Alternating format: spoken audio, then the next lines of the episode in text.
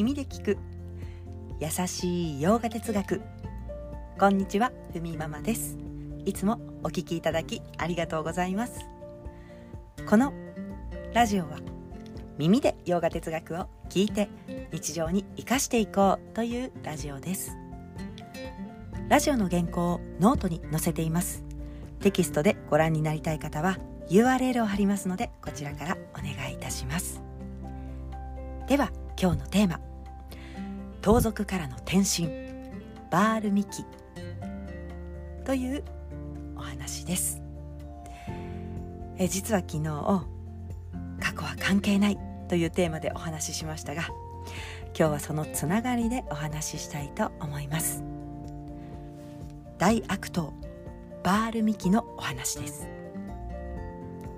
盗賊バールミキ。旅人の金品を奪って生活していました。金品を奪い容赦なく首をはねる。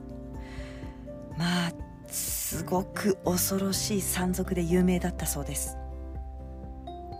バールミキはこういうわけです。俺が生きるためにやっているんだ。家族もいるし旅人からとって何が悪いと。ある時聖者が山から山へ移動していました。バルミキはいつも通りに遅い金を出せと聖者に近寄ります。聖者は落ち着いてお前はそんなことをしていて心は大丈夫か？その心は穏やかに入れるのか？そんなことをしてその肉体を手放した後どんな風になるのか？心配はしないのかと聖者はバールミキを落ち着かせるように話しかけました。バールミキは「うるさい。俺は家族のためにやっているんだ。確かに人のものを奪い首をはね良いことはしていないことは知っている。でも生きるために仕方がないし奪った金品で生活しまあ子供にミルクを飲ませたり生活する妻も俺のこの悪行を一緒に分かち合ってくれるはずだ。とバールミキは言いました。聖者はそんなことはない。あなたがやった行いはあなただけがその結果を受け取らなければならない。人の首を買っているのだからあなたはいつか絶対に何回も刈り取られる。今すぐ家に帰り家族に自分のやってきた悪行を話し分かち合ってくれるか聞いてきなさいと。バールミキは家に帰り妻に聞いたと。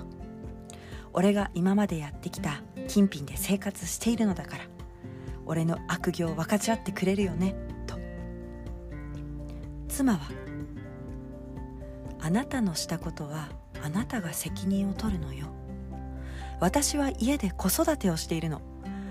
あなたがどんなことをして持ってきたかは関係ないわ。と言ったそうです。バルミキは裏切られたと絶望し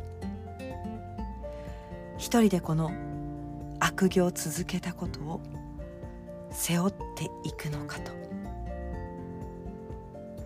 バルミキは聖者のもとに帰り聞いたそうです。私がやってきたことはどうすれば解消できるのか。今から心を改めたい。今までの自分は間違っていた。あんな薄情な妻のために他人を傷つけることはやめます。と。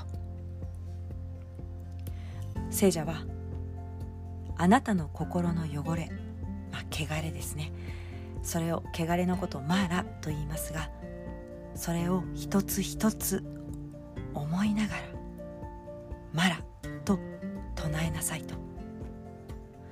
マラマラマラマラマララマラマラマ。まあマラという音を唱えていくと、まあ、ラマという音になっていく。まあ、そんな風にあまりに深くバールミキが集中し続けマラと唱え続けたと。そのうちにアリがアリ塚を作り始め、まあ、バールミキがどこに行ったのかわからなくなったそうです、まあ、バールミキはそれでもなお罪を滅ぼすようにマラと唱え続けました、まあ、これはジャパ瞑想ですね、まあ、何年も続けたそうです。アリ塚の近くで、まあ、ラーマという、まあ、次第に音が聞こえてきたと。そこを通りかかった聖者がそのアリ塚を割ったら変わり果てたバールミキがそこにはいました。バールミキに「起きろ!」と言って起こすとバルミキはハッとしたようにある聖者の夢を見ていましたと話したそうです。名前はラーマというのです。バルミキは家に帰りその後ラーマヤーナ物語を書き書いたというお話です、まあ、ラーマヤーナ物語ラーマ王子のお話ですけれどもインドでは広く親しまれています。大悪党でもその手段さえあればいくらでも変われる後世に残るラーマ・ヤーナ物語を書いたように、